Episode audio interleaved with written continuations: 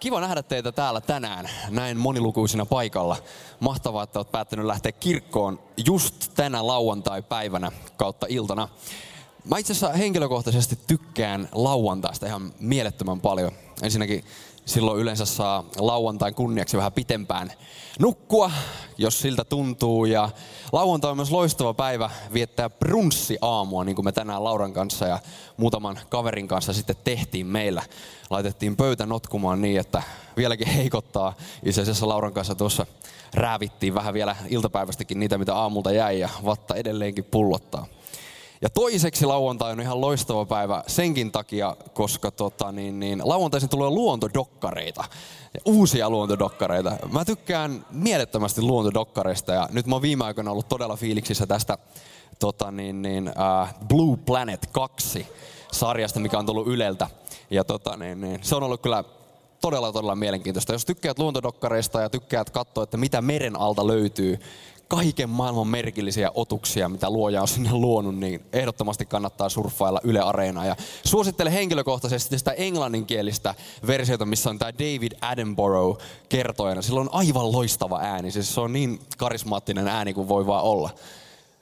Näyttää, että tuolla taustalla tapahtuu jotain mielenkiintoista, mutta näin, ei enempää. Saadaan mennä eteenpäin onneksi. Mä tahtoisin tänään teille puhua jostain sellaisesta, mikä on ollut mulla sydämellä jo pitkän aikaa. Mä en totta puhuen edes muista, koska on ollut se viime kerta, kun mä oon illassa puhunut, mutta, mutta, mutta tässä on se hyvä, että nämä jutut, mitä silloin kun pääsee harvoin puhumaan, niin ää, ne on elänyt yleensä sydämellä aika pitkän matkaa. Ja tämäkin on ollut mulla jo kauan aikaa sydämellä jollain lailla. Ja nyt sitten kun sovittiin tämä puhe Pekan kanssa, niin oli mahtavaa, kun se jotenkin on tässä prosessin aikana jalostunut sitten tähän muotoon. Ja mä uskon, että tämä on meille jokaiselle tänään. Tänään nimittäin tullaan puhumaan sellaista aiheesta, mikä koskettaa varmasti sua jollain lailla. Ja tässä tulee olemaan puheessa kolme sellaista kohtaa, josta mä uskon, että jopa jokainen pätee just suhu ja muhun, koska tänään tullaan puhumaan nimittäin meidän elämästä ja mitä kaikesta siihen elämään mahtuu. Ja mä tahan sanoa tähän alkuun senkin, että tänään voi olla tulla niinku tiukkaan tekstiä jossakin kohtaa. Mutta tiedä se, että kaikki tämä tiukkakin teksti, mitä tänään ehkä tuun sanoa sulle, ja meille, niin tulee rakkaudesta käsin. Me tulee Jumalan rakkaudesta käsin. Ja mä oon kokenut se omassa elämässä, että nämä jutut, niin nämä toimii ja näin se homma rullaa. Ja sen takia mä tahtoisin jakaa myös sitä teille tänään. Mutta sen pitemmittä puheitta tämä illan aihe tulee olemaan älä jää kuoppaan makaamaan. Älä jää kuoppaan makaamaan. Tänään puhutaan siis siitä, että sinua minua, meitä ei ole tarkoitettu jumittamaan elämässä paikallamme, vaan meidät on tarkoitettu menemään eteenpäin siinä, mitä Jumala meillä on laskenut. Ja ensimmäinen raamatun paikka, mikä me luetaan, on hebrealaiskirjasta luvusta 12. Siellä on tällainen pätkä. Kun siis ympärillämme on todistajia ja kokonainen pilvi, pankaamme pois kaikki, mikä painaa ja synti, joka niin helposti kietoutuu meihin. Juoskaamme sinnikkäästi loppuun se kilpailu, joka on edessämme, Katse suunnattuna Jeesukseen, uskomme perustajaan ja täydelliseksi tekijään.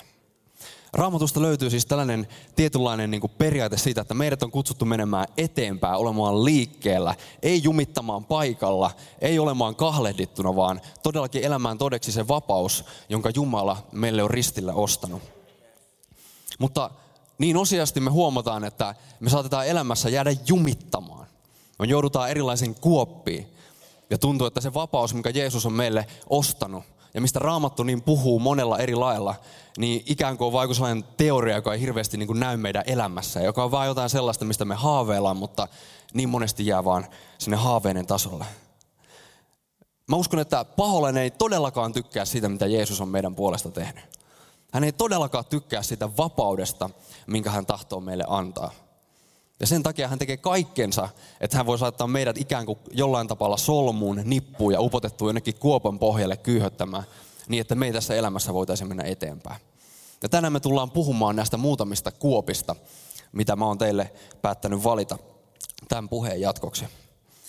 Mutta ennen kuin mennään pitemmälle, niin rukoillaan vielä aivan lyhyesti. Siunataan tämä, mitä tullaan hetken päästä kuulemaan ja avataan meidän sydämet, jos ei vielä sitä olla tehty.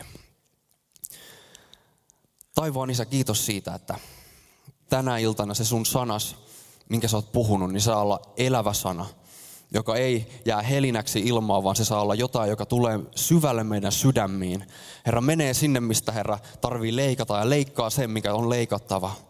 Ja Jumala, kiitos siitä, että tänä iltana sinun sanasi tulee Herra vapauden kanssa, tulee luomaan vapautta meidän elämään niin, että kenenkään ei tarvi olla kahlehdittu, kenenkään ei tarvi olla solmittu käsistään jaloistaan, kenenkään ei tarvi jäädä makaamaan kuopan pohjalle, vaan Herra, jokainen saa ymmärtää sen, että mut on tarkoitettu vapaana juoksemaan Jeesus sinun kanssa ja menemään eteenpäin. Kiitos Isä, että avaat meidän sydämet ja annat meille sydämme, joka tahtoo ottaa vastaan Jeesuksen nimessä. Ja kaikki sanoo, Aamen. Loistavaa. Raamatusta löytyy tällainen tarina, mitä mä ajattelin käyttää vähän tänään niin kuin tällaisena taustatarinana, nimittäin Joosefin tarina. Ja tullaan myöhemmin katsoa, että minkälaisiin erilaisiin muotoihin se saattaa taipua. Mutta Joosef, hän oli tällainen hemmo, joka löytyy vanhasta testamentista. Jos joskus haluat tutustua tuohon tarinaan, mikä näkyy tuolla takana, niin ensimmäinen Mooses 37 kertoo tuosta Joosefin tarinasta. Ja Joosef oli 12, itse asiassa 13 lapsisen perheen poika. Se oli 12 poikaa, yksi tyttö. Siinä itse asiassa varmaan olisi hyvä saarnaihe siitä yhden tytön elämästä siellä 12 pojan keskellä, mutta Raamattu ei hirveästi kerro siitä, että ei mennä siihen tänään enempää. Mutta siis 13 lapsen, 12 veljäksen katrasta löytyi tällainen kaveri kuin Joosef. Ja hän oli aika erikoinen kaveri.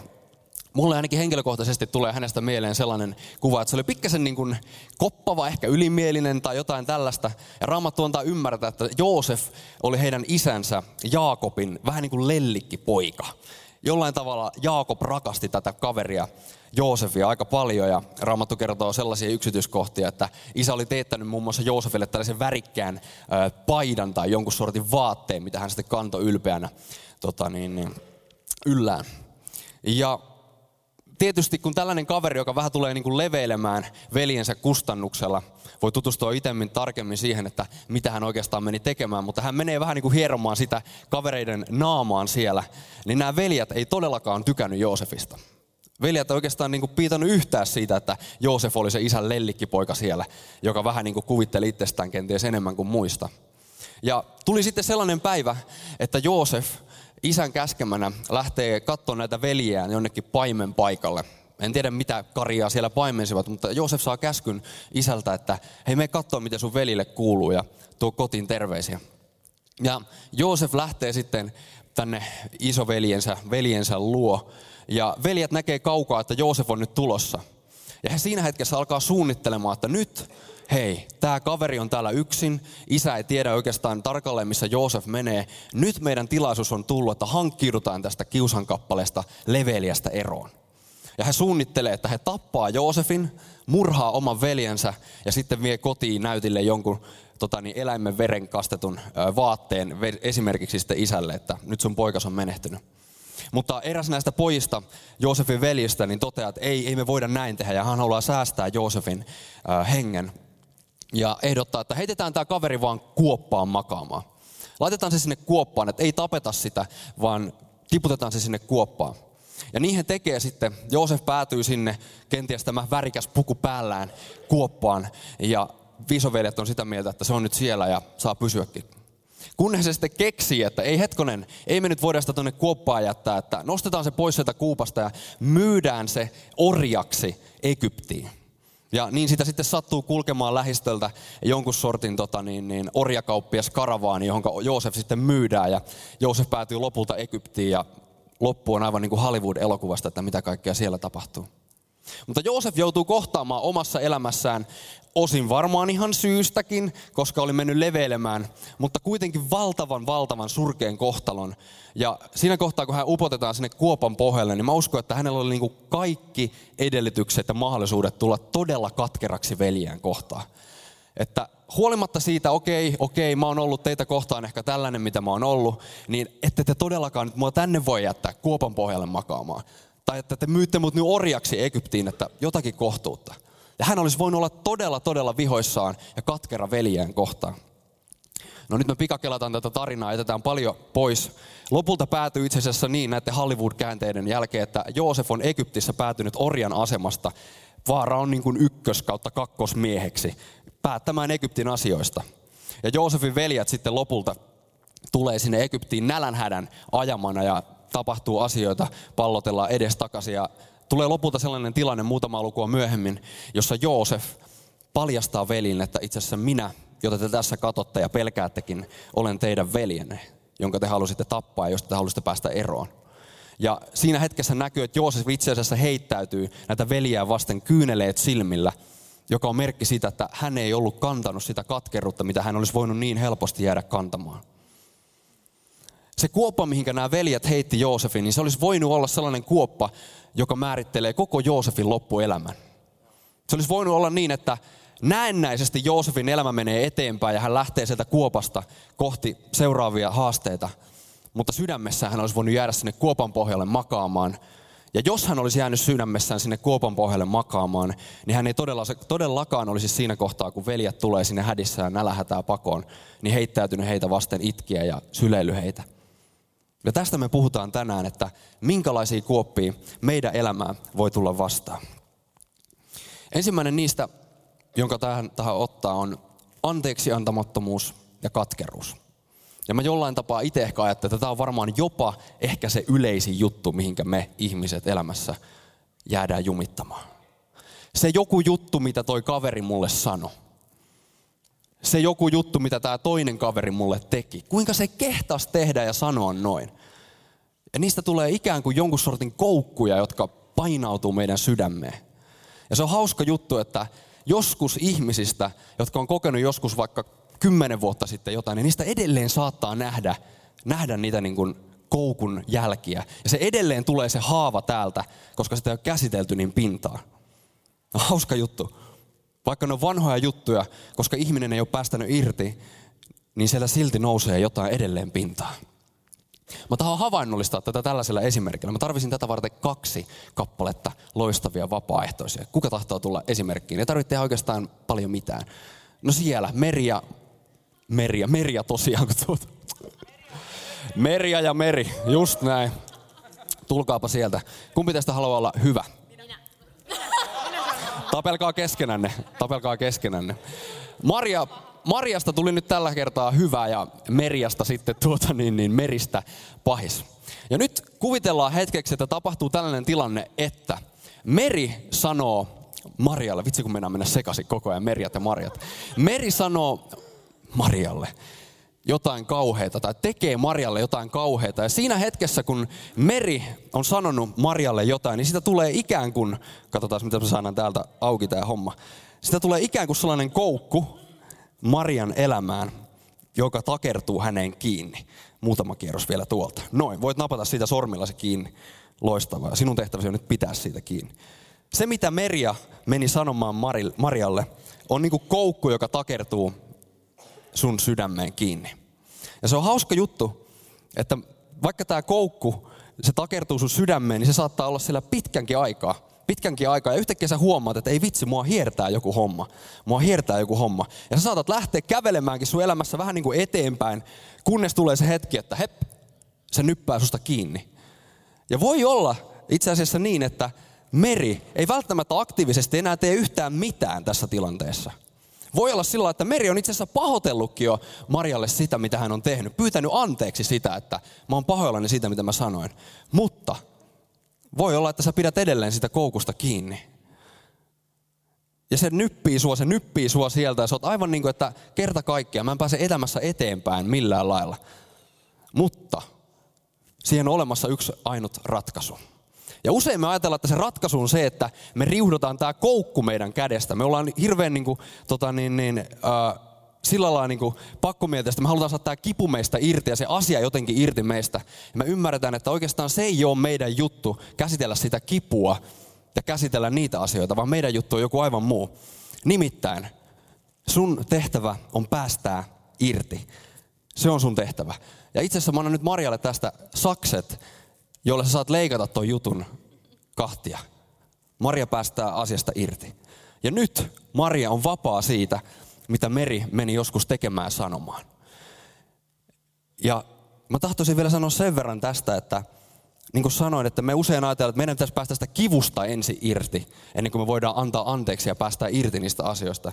Niin mä ajattelen silleen, että oikeastaan se ei ole meidän tehtävä, vaan meidän tehtävä on vaan päästää irti, jonka jälkeen me mennään sen meidän kivun kanssa, mitä me kannetaan, sen asian kanssa Jumala eteen. Ja Jumala on sitten se, joka hoitaa meidän sydämen kuntoon. Tämä on niin kuin se juttu. Kiitos tytöt. Toivottavasti sait ajatuksesta kiinni. Sun tehtävä on siis päästää irti. Se on sulle parasta.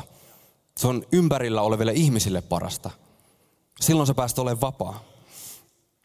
Ja nyt mä tahan täsmentää vielä sen, että tarkoitus tässä ei kuitenkaan ole siinä hetkessä, kun me päästetään irti niistä asioista, mitä meitä vastaan on ihan rikottu. Niin tarkoitus ei ole missään kohtaa, että leikkiä jotenkin, ettei mitään koskaan ole tapahtunut. Tarkoitus ei ole jotenkin, että me niinku unohdetaan sillä lailla, niinku, painetaan vaan pois mielestä ja jatketaan elämää. Mä en usko, että Jumala meiltä odottaa sellaista. Kyllä me saadaan todeta edelleen niissä hetkissä, että tämä mitä mulle tapahtui, niin se oli väärin.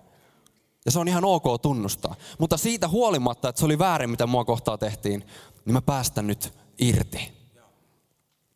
Sun ei tarvi, tar- sun ei tarvi missään kohtaa todeta, että ei oikeastaan mitään koskaan tapahtunut. Toinen juttu on myös se, että sun ei tarvi jollain tavalla hyväksyä tai oikeuttaa sitä, mitä se toinen teki. Sun ei tarvi ensin hyväksyä ja oikeuttaa sitä, mitä toinen sua kohtaan teki, vaan sä voit päästä siltikin irti. Sun ei tarvi jossain kohtaa sanoa, että ehkä mä oikeasti ansaitsinkin tämän jutun, että sen takia se teki tämän mulle tai jotain sellaista. Ei, se ei vaadi sulta sitäkään, vaan kaikessa on kyse vain siitä, että sinä päästät irti. Ja sen jälkeen Jumala saa alkaa hoitaa sitä sun kipua, joka on todellista, jonka hän kyllä tietää hyvin. Mulle itselle tapahtui joitain vuosia sitten erinäisiä asioita ja erilaisten tilanteiden myötä menetti ihmissuhteita ja tuli paljon niin kuin kipua elämään. Ja siinä oli tosi jotenkin niin kuin rumiakin vaiheita monella lailla. Ja mä muistan, kun eräänä aamuna, jonkin aikaa kun nämä asiat oli tapahtunut, niin mä heräsin vaan sängystä. Ja mun ensimmäinen ajatus, mikä mielessä oli se, että ei vitsi, vitsi noita tyyppejä. Ja tiedättekö sellainen niin kuin kummallinen niin kuin sitä on vaikea niin kuin, pukea sanoiksi, mutta ensimmäinen asia, kun sä herät, niin sä oot jollain tavalla niin kuin vihane ja niin kuin, katkera ja kerta kaikkea. Ja se tuli vaan niin kuin kerta toisensa jälkeen, mä niin kuin, että mä päästän irti, mä päästän irti, mä päästän irti. Kerta toisensa jälkeen. Se vaan tuli ja tuli täältä sisältä vyöry. Ja mä jossain kohtaa, mulla oli hirveä kriisi sen kanssa, että mun pitää jotenkin nyt tietää, että kuka tässä on tehnyt oikein ja kuka on tehnyt väärin. Ja, tai se jotenkin pitäisi löytää jonkun sortin ratkaisu silleen loogisesti tähän. Mutta mä muistan erään kerran, kun mä kävelin kotiin koulusta ja asuttiin silloin siinä koulukadulla. Koulukadulla sen meidän kodin edessä Jumala sanoi mulle tälle, että Arttu hei, että se on teidän vallassanne, viitaten siis minuun ja toisiin osapuoliin. Se on ihan teidän vallassanne, että mitä tästä tulee lopputulemaksi. Se on ihan teidän vallassanne, että miten tämä homma jatkuu, miten tämä homma päättyy. Ja mä tajusin, että ei vitsi, että oikeastaan tässä nyt ei ole kyse siitä, että kuka on tehnyt ja mitä tehnyt ja miten asiat on mennyt, vaan kyse on vaan siitä, että mä päästän irti. Minä päästän irti. Ja sen jälkeen mä oon huomannut, että sellainen vapaus alkoi taas jälleen täyttää niin kuin elämää. Vapaus alkoi tälleen täyttää elämää ja se kuoppa, mihinkä mä olin itteni kaivannut pitämällä kiinni niistä asioista, niin yhtäkkiä mut nostettiinkin sieltä takaisin taas pinnalle ja sain jalat alle ja lähtee Jumalan kanssa juokseen eteenpäin. Mä kirjoitin tänne tällaisen lauseen saarnaa valmistellessa, että on mahdotonta palvella Jumalaa täydestä sydämestä ja kantaa samaan aikaan katkeruutta. Ne kaksi asiaa ne ei voi millään tasolla mennä niin kuin saman lauseen sisällä niin, että se homma ja yhtälö toimii. Katkeruus meidän elämässä ja anteeksiantamattomuus on varma tulppa, jolla me tukitaan se Jumalan elävän veden virta, joka meidän sydämestä haluaa pulppuilla. Valitettavasti näin. Eikä se tarkoita sitä, että se olisi jotenkin huono juttu, että me joskus, kun me kohdataan tilanteita ja loukkaannutaan tai joku tekee meille jotain ja meihin sattuu, niin se ei ole se juttu, että meidän pitäisi jotenkin olla sellaisia yliinhimillisiä koneita, jotka vaan niin kimpoaa kaikki asiat meistä samalla sekunnilla. Mä uskon, että me saadaan olla Jumala edessä ihan rehellisesti kipuilla asioiden kanssa. Ja joskus se vie kauankin aikaa, kun meidän pitää kerta toisensa jälkeen jättää se asia Jumala eteen. Mutta mä uskon, että Jumala tahtoo loppupeleissä, että me päästetään irti ja hän saa hoitaa meidän sydäntä. Raamattu puhuu tästä itse asiassa tosi paljon. Muun muassa toinen korintolaiskirja. Siellä sanotaan näin. Kenelle te annatte anteeksi, hänelle annan minäkin ja kun olen anteeksi, antanut anteeksi, jos nyt jotain anteeksi annettavaa on, olen tehnyt sen teidän takianne Kristuksen edessä, jottei saatana pääsisi meistä voitolle. hänen juonensa me kyllä tiedämme. Anteeksiantamattomuus ja katkeruus, se on yksi paholaisen päämetodeja rikkoa meitä, rikkoa Jumalan seurakuntaa, rikkoa ihmisten ihmissuhteita ja laittaa meidät makaamaan sellaisen kuopan pohjalle, josta ei niin äkkiä noustakaan. Hebrealaiskirja 12.15.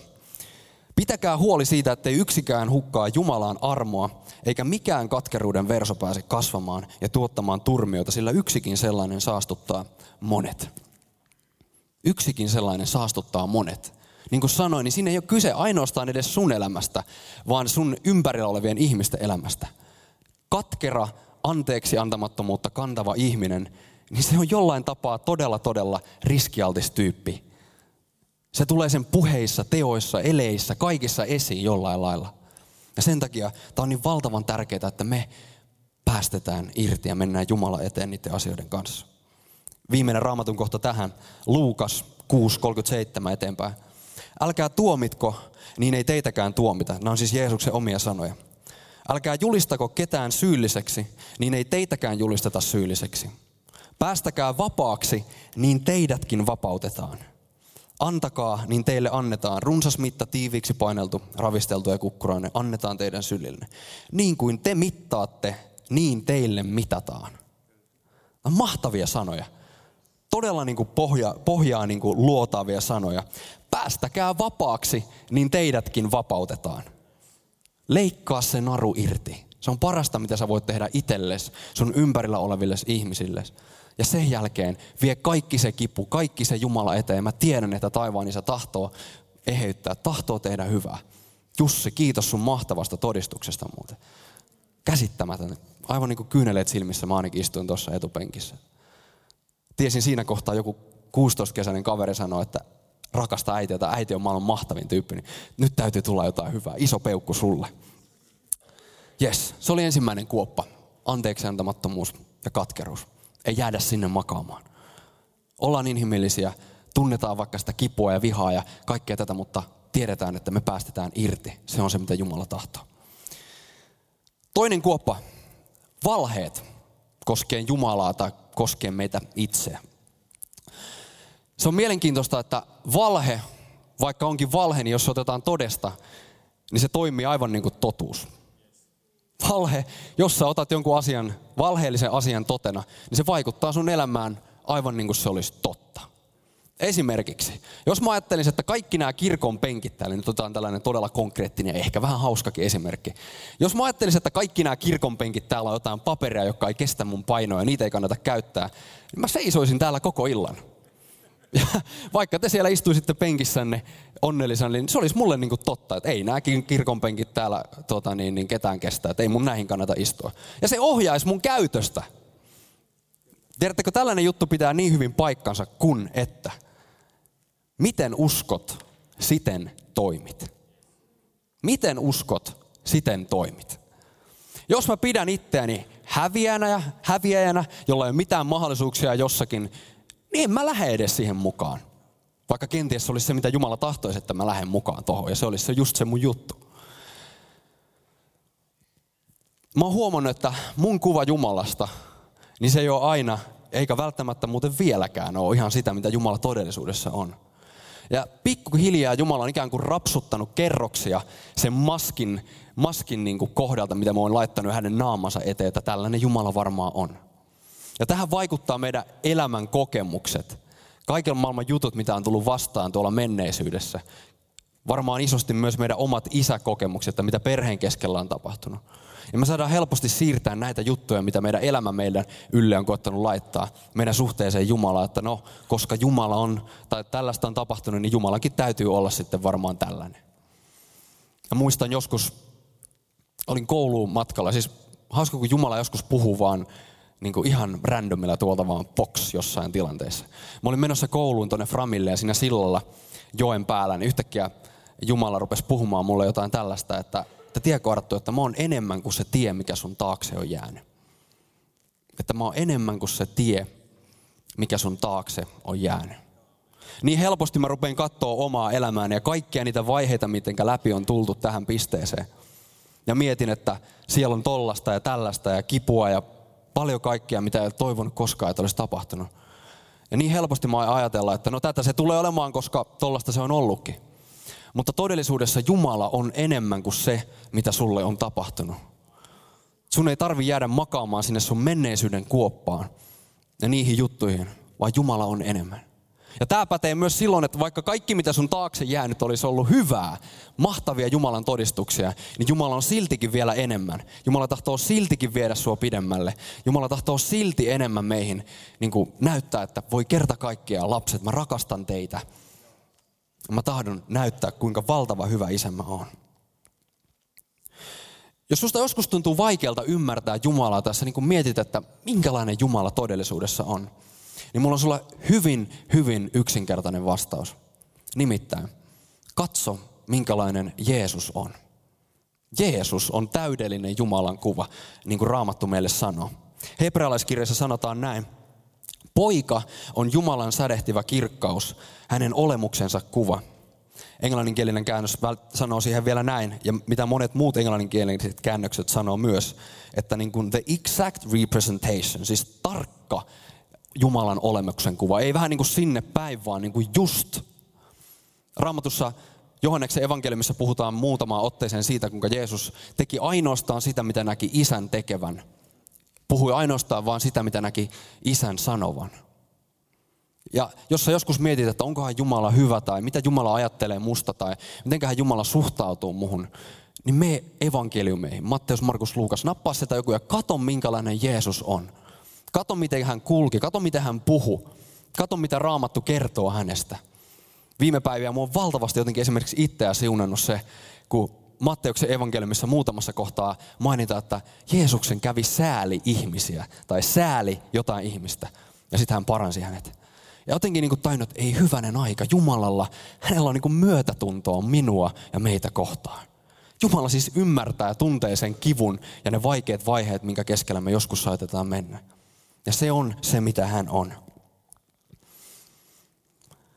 Mitä tarkemmin ja paremmin ja enemmän me opitaan tuntee Jumalaa, niin sitä enemmän meidän elämässä tulee lisääntyä rauha. Sitä enemmän me saadaan sydämessä tuntea rauhaa. Sä voit lukea toisen Pietarin kirjeen alun. Siellä jaheessa puhutaan siitä, että lisätynkö se rauha, jonka Jumalan tunteminen teille antaa. Jos kuvitellaan hetken aikaa sille, että tämä seurakunta olisi jonkun sortin turvatalo, missä me oltaisiin niin suojassa jotain. Ja sitten mut yhtäkkiä tuotaisiin tänne turvataloon ja mä en oikein hirveästi tietäisi tästä talosta mitään. Mä en tiedä, että onko nämä seinät niin kuin kauhean hyvin tehty. Mä en tiedä, että pysyykö nuo ovet lukossa ja pitää niin kuin ne, mitkä pitäisi puhua, pysyä tuolla ulkopuolella, siellä ulkopuolella ja mutta täällä turvassa sisäpuolella. Jos mä tietäisin, että minkälainen tämä talo on, niin mulla olisi hirveän turvaton olo täällä, riippumatta siitä, vaikka tämä talo olisi ihan järkyttävän hyvin rakennettu. Kaikki toimisi niin kuin pitäisi turvatalossa konsanaan. Se, mitä sä uskot, niin se määrittelee sen, miten sä toimit. Se oli meidän toinen kuoppa, valheet Jumalasta ja itsestä.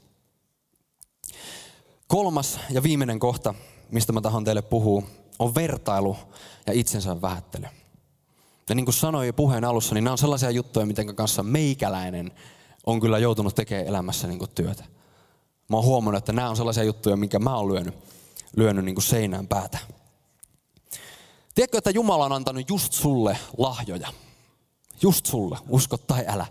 Juuri sinulle lahjoja, joilla palvella häntä. Mutta paholainen jälleen kerran ei tykkää yhtään siitä, että sulla on annettu jotain, millä sä voit tehdä Jumalaa tunnetuksi tässä maailmassa. Ja hän yrittää niin kaikin keinoin laittaa sen sun lahjan piiloon tai särkeä sen tai jollain tavalla niin kuin haitata sitä, että se ei tuota hedelmää.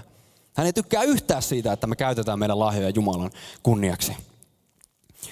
Ja homma menee niin helposti metsään, kun hän saa meidät vähättelemään meidän itseä ja meidän lahjaa tai vertailemaan sitä meidän lahjaa toisiin ihmisiin, että katon nyt mitä tollakin on.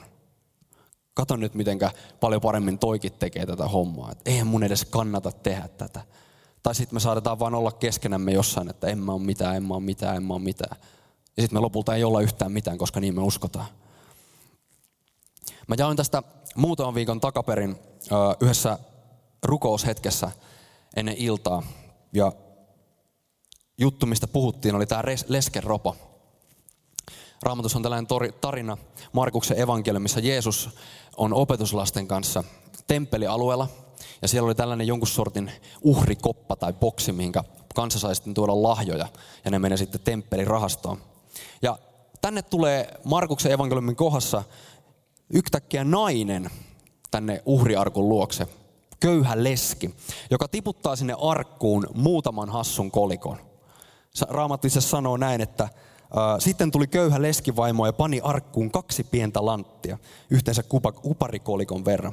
Mä tuossa ennen iltaa jotenkin tsiikailin, että mitä, mitä nämä suurin piirtein oli, ja siellä puhuttiin, että okei, okay, se on yksi 64 osa, ö, hetkonen, mikä tämä oli tämä päiväpalkka?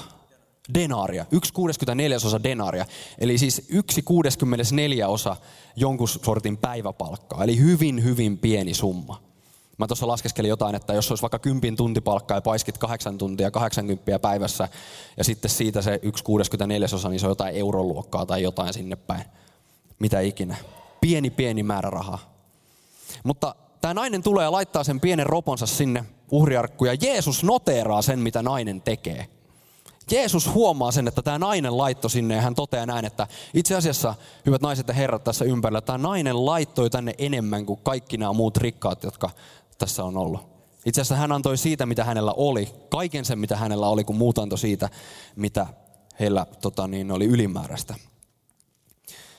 Ja mä vaan joskus rupesin miettimään tätä, että ei kerta kaikkiaan, että tämä nainen olisi voinut vaan jäädä sinne kotiin niin helposti kyhyöttämään niiden kahden lanttinsa kanssa ja ajatella, että eihän näillä nyt ole yhtään mitään merkitystä näillä mun kahdella ropolla aivan sama lyönkö mä näitä mun muutamaa lanttia sinne juttuun, kun sillä tulee kuitenkin hetken päästä joku 50 setelin kanssa heiluta ja laittaa sen sinne. Ja onko sillä merkitystä, että onko siellä 50 euroa ja 5 senttiä vai 50 euroa? Tämä aina olisi voinut aivan hyvin ajatella näin. Mutta mikä tässä niin mahtavaa tässä tarinassa on se, että Jumala noteeraa sen naisen vähän. Se, mikä meidän silmissä oli täysin mitätöntä, niin Jumala noteeraa.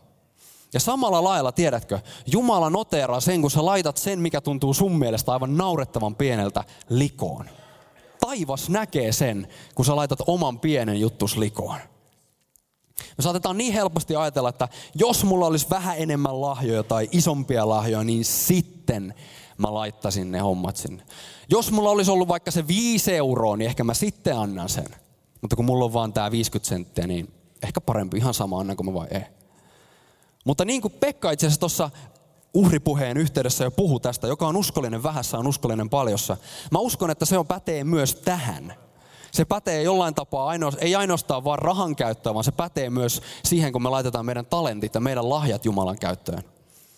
Jos me ollaan uskollisia siinä, mikä meidän mielestä tuntuu vähältä, niin Jumala tulee antaa meitä, meille enemmän ja viemään meitä siinä kutsussa eteenpäin.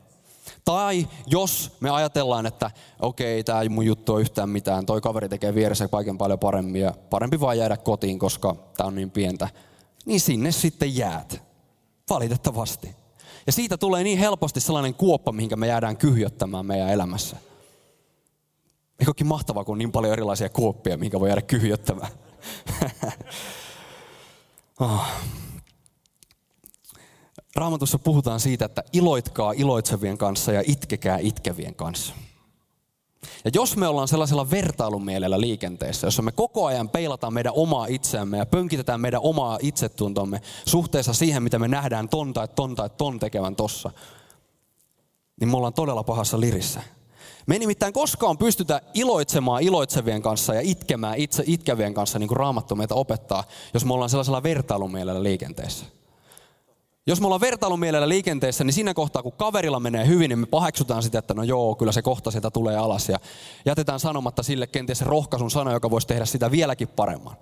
Ja siinä kohtaa, jos sillä kaverilla menee huonosti, niin me ollaan niin hiljaa täällä omissa meiningeissämme tyytyväisiä, että hä, hä, hä, että tuo varmaan ansaitsi tuo ja näin poispäin.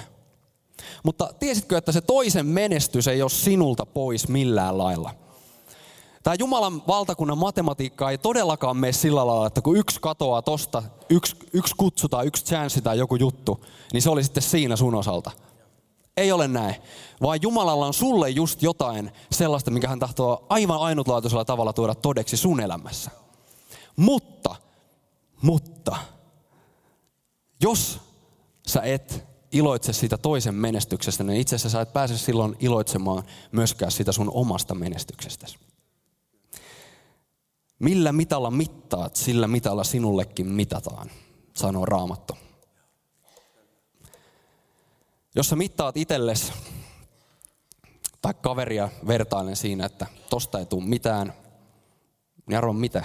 Ei sustakaan tule mitään. Millä mitalla mittaat, niin sillä mitalla sinullekin mitataan. Mahtavaa, saa naputella täällä hiljaisessa kirkossa. Millä mitalla mittaat, sillä mitalla sinullekin mitataan. Jos sä lähet vertailemaan itseänsä, paheksumaan sitä kaveria, että voi kerta kaikkiaan, kun se menee eteenpäin ja mä en liiku mihinkään, et muuten tuu liikkumaankaan mihinkään. Mutta jos sä otat sen asenteen, että kiitos Jeesus siitä pienestä, minkä sä oot mulle jo antanut tänne. Kiitos Jumala siitä, että mä saan nähdä, että mun kaverit tuossa vieressä menee eteenpäin. Vaikka pitemmälle kuin minä, sillä ei edes ole merkitystä. Mutta kiitos Jeesus, että nämä saa tapahtua ja kaikki tämä hyvä saa tapahtua. Niin silloin sä petaat itselle sitä punaista mattoa tuohon eteen ja Jumala saa alkaa viemään sua eteenpäin siinä. Ja tämä on nyt kaikkea sitä niin kuin logiikan lakia ja kaikkea sitä, mitä maailma huutaa sulle, niin kaikkea sitä vastaa. Mutta näin se Jumalan valtakunnassa vaan kuulkaa menee. Me tullaan nyt menemään vielä takaisin tuohon Joosefin storyin. Me ollaan käyty läpi siis kolme kuoppaa, joista mulla on omakohtaista kokemusta. Ja josta mä toivon, että sun ei tarvi jäädä sinne kyhjöttämään kuopan pohjalle. Tässä kohtaa itse asiassa bändi voisi hypätä takaisin lauteille. Ja puhutaan vielä hetki tästä Joosefin storista. Raamattu itse asiassa sanoo tällaisia mielenkiintoisia yksityiskohtia silloin tällä. On hauska, kun monissa kohdin raamatun tarinat, niin ne on tapahtunut jossain fyysisessä ympäristössä. Ja niin kuin ihan konkreettisesti ja siinä ei ole mitään, mutta ne saattaa joskus kuvastaa jotain syvempää todellisuutta, ne ympäristöt, missä nämä raamatun tarinat tapahtuu. Ja siellä löytyy sellaisia jänniä yksityiskohtia aina silloin tällöin, että hetkonen, Toi taitaa itse asiassa kuvata jotain paljon syvempää kuin vaan ainoastaan sitä, mitä se tässä sanoo. Siellä Mooseksen tarina, ensimmäisessä Mooseksen kirjassa, Joosefin storissa, sanotaan näin. Tämä on siis se kohta, kun Joosef heitetään sinne kuoppaan. Kun Joosef tuli veljinsä luo, he kävivät hänen käsiksi, riisuivat häneltä hänen pitkän värikkään pukunsa ja heittivät hänet kaivoon, joka oli silloin kuivillaan. Joosef joutui elämässään sellaiseen kaivoon, joka oli silloin kuivilla. Ja niin kuin me todettiin jo tuossa alussa, niin niistä helposti olisi voinut, siitä olisi helposti voinut tulla koko Joosefin loppuelämää vaikuttava kaivo. Vaikka Joosefin elämä meni näennäisesti eteenpäin, niin hänen sydämensä olisi voinut jäädä sinne kaipon pohjalle kantamaan katkeruutta näitä veljiä kohtaan. Ja se on jännä, että Raamattu käyttää just tällaista termiä siitä paikasta, minkä hänen heitettiin. Siis vedetön kaivo. Ja kun miettii, mitä Uusi testamentti käyttää, mitä Jeesus puhuu tästä elävän veden lähteestä, joka meidän sisältä pulppua, siis pyhästä hengestä, niin se on hauska, että tämä on tällaisia rinnakkaisjuttuja, jotka menee. Näyttää siis siltä, että se kaivo, mihinkä me saatetaan elämässä kupsahtaa, niin se on niin kuin kuiva kaivo, jossa Jumala henki ei virtaa. Ja meistä tuntuu vaan päivä toisensa jälkeen, että ei vitsi, miksi tämä homma ei mene eteenpäin, minkä takia mua vaan ärsyttää nämä jutut. Ja tuntuu, että niin kuin kaikki se vapaus, mistä Jumala meille puhuu, niin se on vaan niin jotain teoriaa, joka on todellisuutta meidän elämässä.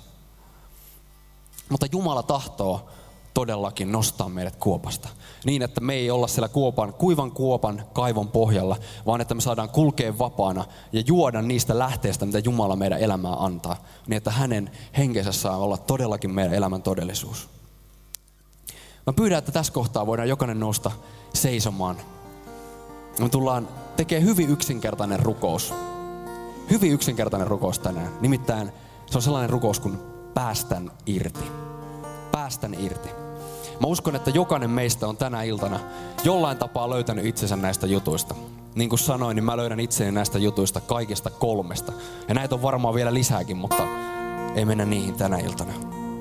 Tänä iltana sulla on Jumala edessä mahdollisuus päästää irti.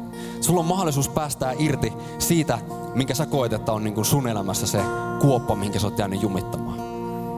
Tiedä, että isä tahtoo vie sua eteenpäin Sut on luotu juoksemaan. Sua ei ole luotu kahleisiin, vaan vapauteen.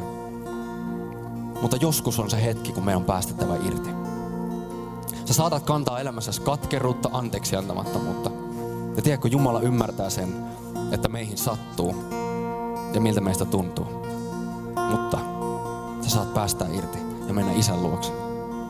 Me saatetaan kantaa elämässä ihan vääriä kuvia Jumalasta, siitä mitä isä on, tai siitä miten hän näkee meidät ja miten me itse ymmärretään, että onko meillä arvoa vai ei. Tänä iltana sä voit sanoa Jumalalle, että mä päästän irti näistä jutuista, mitkä koittaa huutaa jotain muuta mun elämää. Tahon todella oppii tunteen sen, kuka sä oot. Ja päästää irti. Sä saatat täällä istua tänään ja miettiä, että mulla ja sillä, mitä Jumala on mulle antanut, niin ei ole paljon merkitystä. Sä kato nyt tota tai tota tuossa vieressä. Löytyisi sata tyyppiä, jotka vois tehdä paremmin sen, mitä me muut on kutsuttu tekemään. Miksi edes vaivautuu? Saat päästä irti siitäkin tänään. Saat päästä irti siitä, että sun tarvii enää vertailla ittees toiseen. Ja tietää se, että se, mitä sulla on, on arvokasta. Näillä puheilla rukoillaan lyhyesti. Omassa sydämessäsi, omalla paikallasi, sanoilla tai ilman sanoja. Mene Jumala eteen ja päästä irti. Kiitos taivaan isä siitä, että sulla on meille vapaus valmistettuna.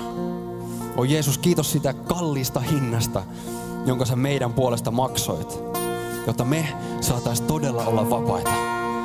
Vetää syvää henkeä ilman, että tuntuu siltä, että ei pysty vetää keuhkoja täyteen, koska joku meidät kahlitsee.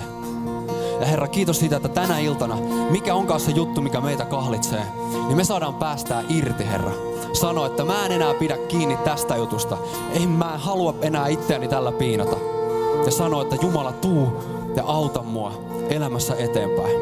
Jeesus, kiitos siitä, että katkeruus, anteeksiantamattomuus, Herra, saa tänä iltana menettää otteensa, Jumala. Ja mä oikein kiitän siitä, että sä tulet isänä, saat tänään, Herra, sen tilaisuuden päästä hoitamaan niitä sydämiä, joita on haavoitettu.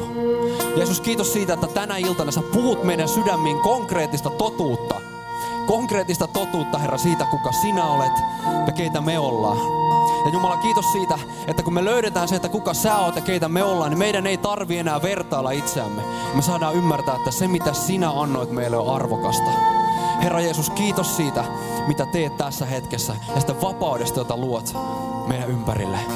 Herra, mä oikein rukoilen, että tämä ei vaan jää tähän, vaan se saa olla, Herra, konkreettinen todellisuus, jossa me saadaan mennä eteenpäin, Jumala.